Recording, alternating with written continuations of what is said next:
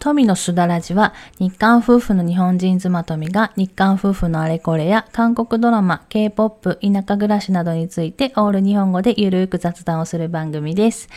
こんにちは、富です。えー、不定期更新でお送りしている富のすだらじですけれども、4回目を迎えました。えー、不定期更新と言いながら今のところ週1であの更新しているところではありますけれども、まあ私が話せる内容というか話すネタがある限りは週1で頑張っていこうかなと思っておりますので、ぜひお時間のある方は聞いていただけると嬉しいです。ということで、えっと、今日の話題なんですけれども、今日はですね、最近私があの見終わった韓国ドラマについてお話ししようかなと思います。経済しゃべらずでもそうですし、まあ、YouTube ゆるくやってるんですけれども、YouTube の方でも、まあ、何度かネタとして話題として上がったあの韓国ドラマペンタハウスっていうのがようやくですね、ようやく終わったので、えー、それについて今日はお話ししようかなと思います。まあ、あの、結論から言うと、ペンタハウスかなりおすすめです。えー、特にですね、もうドロドロ見たいっていう方は、かなり私のもう超おすすめ作品になってます。ただ、ちょっとですね、長いかなっていう感じはするんですよね。まあ、他の、なんて言うんですか、あ韓国はもっと長編作品っていっぱいあるんですけれども、ドラマの。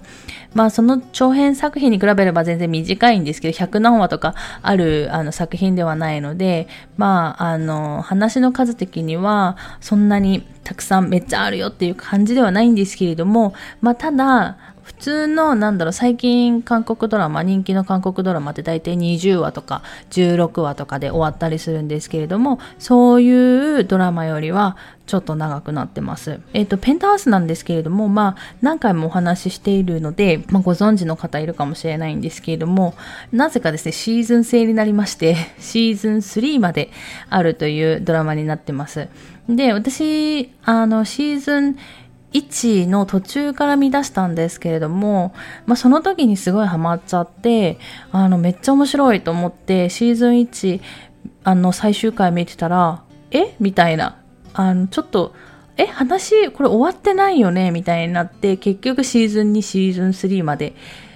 行ったっていうようなことになってますので、え、ー、と、今日はちょっともうこの感想をちょっとどっかにぶつけたいなっていうことで、えー、失礼ながら、ポッドキャストでお話しさせていただこうかなと思ってます。本当、あの、私もそうだったんですけど、もうこれ軽い気持ちで最初見始めたら、もうちょっとハマっちゃうっていうようなドラマになってまして、で、あの、シーズン1だけを見ると、あの、見た方いらっしゃるかもしれないんですけど、他の韓国ドラマでスカイキャッスルっていう韓国ドラマあると思うんですけれども、シーズン1自体はちょっとスカイキャッスルに似た内容というか、になってて、それよりもスカイキャッスルをもうちょっと豪華にした版っていうような感じになってるので、本当にシーズン1だけでもう全然楽しめるんですけど、まあ、シーズン1で結末が終わらないっていう時点でもう2、3見るしかないっていうところはあるので、まあ、もし、あの、見るっていう方はちょっと、長くなるかも、ハマるかもっていうので、ちょっと覚悟を持って、あの、見ていただいたら、見始めていただくのがいいのかなというふうに思ってます。で、シーズン2、3あるからっていうので、あの、日本でもシーズンなんとかってあるじゃないですか。例えば科捜研の女ですっけ？あれとかもシーズン20ぐらいまであるじゃないですか。そんな感じで刑事ドラマとかって大体1話完結、2話完結みたいな感じになると思うんですけれども、あの、このペンタハウスはそんなんじゃなくて、もうシーズン1から3まで通して全部話が繋がっていくので、もうこれは見るしかないっていうような感じになってるんですけれども、ちょっとアメリカのそのドラマ的なものに似てるんじゃないかなって一人で思ってて、これちゃんと終わってくれるんだろうかみたいな、途中でちょっと飽きないかなみたいなのも、あの、途中見ながらちょっと不安だったんですけれども、まあ、ちゃんと、あの、きちんと最後まで終わってくれたなっていうところで、きちんと最後まで楽しめたなっていうのは、私の中であります。まずはじめにですね、あの、まあ、ペントハウス知らないって方もいらっしゃるかと思うので、ちょっと大まかな概要をお話ししようかなと思います。で、ペントハウスの大きなあらすじって、あの、韓国の公式ホームページから引用してくると、この物語は子供を守るために悪女になるしかなかった女性たちの歪んだ欲欲望と不動産成功の話って書いてあるんですよね。まあ、これだけ見るとなんじゃこれはみたいな感じになりますけれども、まあ、これだけ見てわかるのは、ああ、ドロドロだな、みたいな。それは、あの、この短い文からも、まあ、読み取れるかなと思うんですけれども、まあ、すべてを主張した私からすると、まあ、女性たちの欲望ではなく、まあ、人間の欲望をここまでもかってあの表現したドラマになるんじゃないかなと思います。で人間は自分の欲望のためなら何にでもなる悪人でもみたいなそんな感じかなって私はちょっと見ながら思ってました。シーズン1、2、3で、まあ私なりにちょっとストーリーを簡単にまとめたんですけれども、まあ、シーズン1はさっきも言ったように韓国ドラマスカイキャッスルとちょっと似てるので、まあそれを想像していただければいいかなと思うんですけれども、韓国屈指の富裕層が住むマンション、これヘラペリスかなと思うんですけれども、ヘラペリスでですね、ある少女のあの落下事件が起こるんですね。まあ、これが事故なのか殺人なのかっていうところで、まあその少女の正体とか、まあそういういろんな複雑なことがそのマンションで起こっていくっていうので、いろいろな少女の、まあ、事件の真相みたいなのを明らかにしていくような感じになるんですよね。えっ、ー、と、シーズン2が、まあ、少女の事件の真相明らかになるんですけれども、まあ、結局そこのあの、まあ、富裕層の話になるので、その人たちが自分の欲望を満たすために他の目の前の邪魔なやつを始末してもっとお金持ちにもっと自分の欲望を満たすためにっていうので上上を目指していくんですよね。でそれとは逆に、まあ、そのあの上を目指す、まあ、悪人と言われる悪役の人たちにはめられたまた他の人たちが、まあ、その悪役の人たちを復讐するために立ち上がっていくっていうような感じがシーズン2かなと思います。で、えっと、シーズン3で、あの、シーズン2までのその悪事みたいなのが、なんか大体ちょっと罪を償ってみたいな形に一旦なるんですけれども、まあでもそんなんじゃ終われないよねっていうので、まあ、あの、まだ自分の欲望というか望みは手に入れてないので、まあ自分の欲望を手に入れるためなら、法なんて関係なくてどんな手段を使ったってっていうところでもっと欲望をって欲望を満たしていくっていうところなんですけれどもそれがねうまくいくかうまくいかないのか、まあ、どういう形でその今までやってきた悪事があのを償っていくのか暴かれていくのかっていうところが、まあ、シーズン3で書かれているかなというふうには思います。で、ペントハウスの、ま、放送回数と視聴率っていうところなんですけれども、シーズン1はですね、え、ー、と、全21話で、視聴率、最高視聴率が28.8%というふうにあの書かれてありました。で、シーズン2は全13話。で、視聴率29.2%。まあ、シーズン1よりも上がってるんですけれども、本当面白かったです。シーズン2までは本当に面白かったです。で、シーズン3は全14話で視聴率が19.1%ってことでちょっと視聴率下がってるんですけれども多分さすがにですねシーズン12で何て言うんですかちょっとこのドラマの特徴というかそういうのがまあ視聴者も分かってきたっていうところもあって、まあ、視聴率がちょっと落ちたのかな。もしくはちょっと、まあ、ありえない設定とか今いろいろあったので そういうところでもういいわってなったのかもしれないんですけれどもまあでも19%まで視聴率持っていってるので、まあ、なかなか私は良かったんじゃないかなというふうに思います。えー、トータルでどれぐらいになりますかね？まあ、45話近くまでなるのかな？放送数というか、まあ、あの、ストーリー数が45話近くまでなるので、やっぱり長いといえば長いかなっていう感じはありますね。で、私個人も、やっぱりシーズン3、よりはシーズン2までがやっぱ面白かったなっていうのはあるありますね。うん。で、あと、ペンタハウスの登場人物なんですけれども、登場人物は、まあ、さっき公式ホームページで女3人っていうあの内容があったんですけれども、まあ、その女3人っていうのが、あの、えー、役柄で言うと、シム・スリョン、チョン・ソジン、オ・ユニっていうこう3人が出てくるんですけれども、それぞれですね、シム・スリョンをイジアさんが、で、チョン・ソジンをえー、キム・ソヨンさんが、で、おユニを、えー、ユジンさんっていうこの3人の人が演じられてます。まあもちろんここの3人は本当主人公っていうところになるんですけれども、まあこの人たちプラス、あと、チュダンテっていう男の人がいるんですね。男のえー、キャラクターがいるんですけれども、その人を演じるのがオムギジュンさん。とか、あと、そのまた2、3人ぐらいですね。あの中心人物っていうのはいらっしゃいます。えー、私のですね、ブログの方にも、まあ、このラジオと同じ内容の記事を書いているんですけれども、そこに、まあ、ペントハウスの、まあ、一個ですね、写真を、あの、引用してきてるんですけれども、その中にちょうどですね、えー、7人の、まあ、人たちが写っていて、で、その7人が、まあ、大体中心は中心になりますけれども、まあ、プラスもっと、あの、もう一人重要な人が出てきたりとか、役柄として、あの、上がってきたりとか、あと、あのやっぱり子役の子たちも出てくるんですけど子役の子とかもすごくあのドラマの内容を盛り上げていってくれるようなあの登場人物たちになってはいます。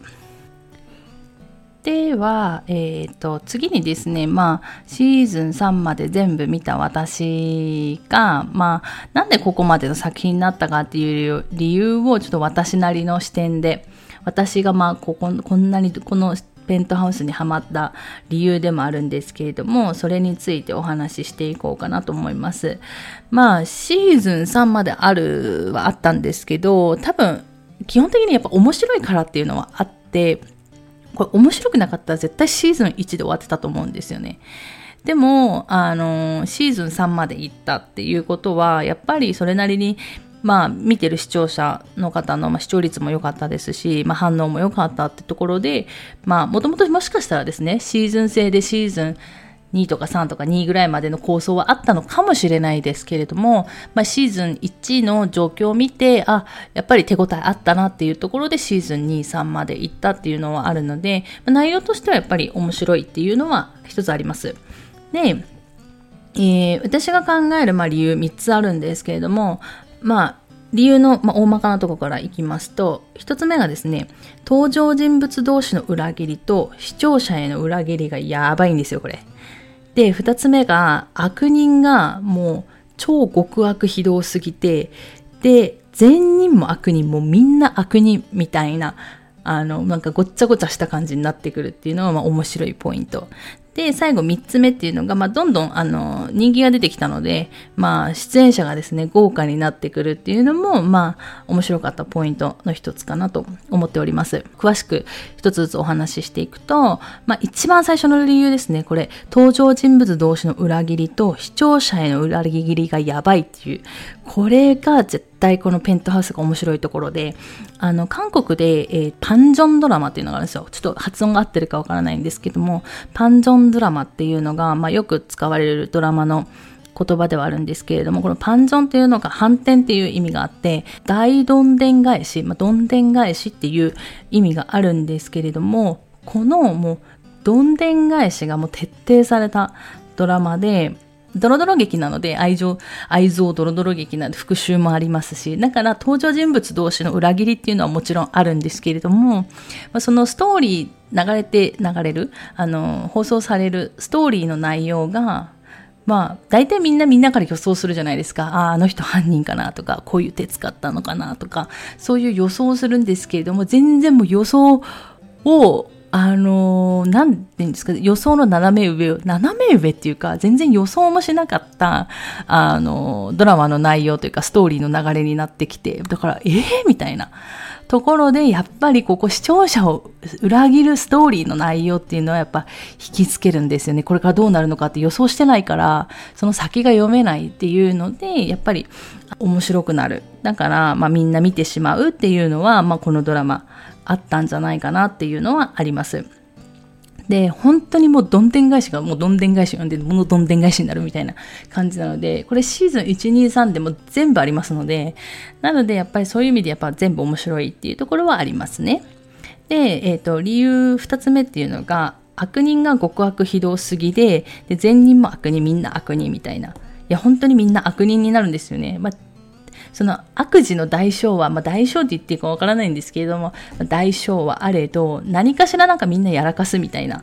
感じがあって、で、そのやっぱりドラマってある程度、なんて言うんですか、悪人はちゃんと罪をつなが、償わ、償わないといけないみたいな、あのがあるじゃないですか。じゃないと視聴者としてはどうなのみたいなところになってるので、悪事をしたのに許されるっていう内容は多分ドラマとして放送できない部分じゃないかなって私は思ってて、なのでだからそのドラマを見ながら、え、この悪事の対価どう償うのみたいな。みんな幸せにこれじゃなれないよねみたいな。まあ、でも見ながらでも幸せになってほしいな、あの人には、みたいな、私の中の心の葛藤ともあるし、じゃあどうやってこのストーリーをあのまとめていくのかっていうところも、まあそういうことを考えながら気になって、まあ見てしまうっていうのがありましたね。私の中の韓国ドラマっていうかドラマの法則なんですけど、もうすっごい悪人がすっごい悪事を、するっていうそのパターン出てくると視聴者ってその悪人に対してイライラしてどうにかしてこの人を制裁してほしいっていう、まあ、完全懲悪の内容になるんですけれどもなんかそれをこの悪人が悪いことをしてこの悪人が制裁を食らうまでがすごい面白いじゃないですか。まあ、人間の心理そうなのかわからないですけど、だからそこがちゃんと詰まってるので、やっぱりこれ面白くないわけがないっていうドラマになってるっていうのはありますね。で、次3つ目なんですけど、とにかくどんどん出演者が豪華にっていうのは、まあ、わかるとお分かりかなとは思うんですけれども、もう視聴率が良かったので、で、シリーズ化もしたことが、したっていうことによって、まあ、シーズン2、3で、あの、やっぱりゲスト出演者が、まあ、どんどん増えてくる。で、シーズン2とかも、毎回のように誰かしら出てたっていうイメージがありましたね。で、韓国ドラマとか見てる人って、まあ、まあ、日本の方はま詳しい方もいらっしゃるかと思うんですけども、まあ、韓国の人たちはあの人も出てるわみたいなあまりドラマに出ない歌手の歌手の人とかそういう人が出たりするとおおやっぱあゲストで出演してるみたいななってそれもそれでやっぱ楽しみの一つになってきますしあの例えばあの私のあの好きな韓国アイドルのシンファっていうグループがいるんですけれどもその人のあそのグループのメンバーが出てたりとかあと、主演されてる、あの、キム・ソヨンさん。あの、すごい悪女の役なんですけれども、その、本当の旦那さん。まあ、俳優さんなんですけれどもね、俳優さんだったかな。あの、が、あの、出てたりと、共演したりとか、あんまりそういうことってないじゃないですか。ドラマの中で夫婦で共演とかもないので、そういうところが話題になって、まあ人気になったのかなっていう、まあみんな見たのかな、視聴率取れたのかなっていう、あの話題にかけないドラマだったなっていうのはあります。ということで今日は私のですね、ペントハウス、私が超おすすめするペントハウスのドラマについてちょっと私なりのですね、まあ、ハマった理由というか面白かった理由っていうところをお話ししてきました。で、結局、あの、じゃあ最後どうなるのっていうのはやっぱネタバレになるので、やっぱり言えないんですけれども、まあでも結局最後みんなそうなるよね、みたいな感じで、私自身は、あ綺麗にまとまったんじゃないかなっていうふうに思ってます。まああの、韓国ドラマって言えば恋愛ものっていうラブコメ系っていうのが、まあ、もう王道だと思うんですけども、私も本当昔ラブコメがすごい好きで、ラブコメめっちゃ見てたんですけど、やっぱりもう、あの、ね、年も年ですし、まあ、そのラブコメにあんまり興味がいかなくなったっていうところが私の心情の変化としてあって、いや、こういうですね、ドロドロがまあ面白い年になってきたのかなとか思いながら今回見てたんですけれども、本当にあの面白くて、あの、本当はまとめて見る派なんですけれども、もう見てしまったものは仕方ないということで、毎週毎週ですね、楽しみに欠かさず見てたドラマです。ちょっと日本ではどの動画配信サイトとかであの動画配信されるのかっていうのがちょっとわからないんですけれども、もしそういうところでですね、日本でもま見れるようになった時には、あの、ぜひ見ていただいて、また感想とか教えていただけたらいいかなと思います。ということで今日はですね、あの、韓国ドラマ私がちょっと熱く語ってしまう回となりましたけれども、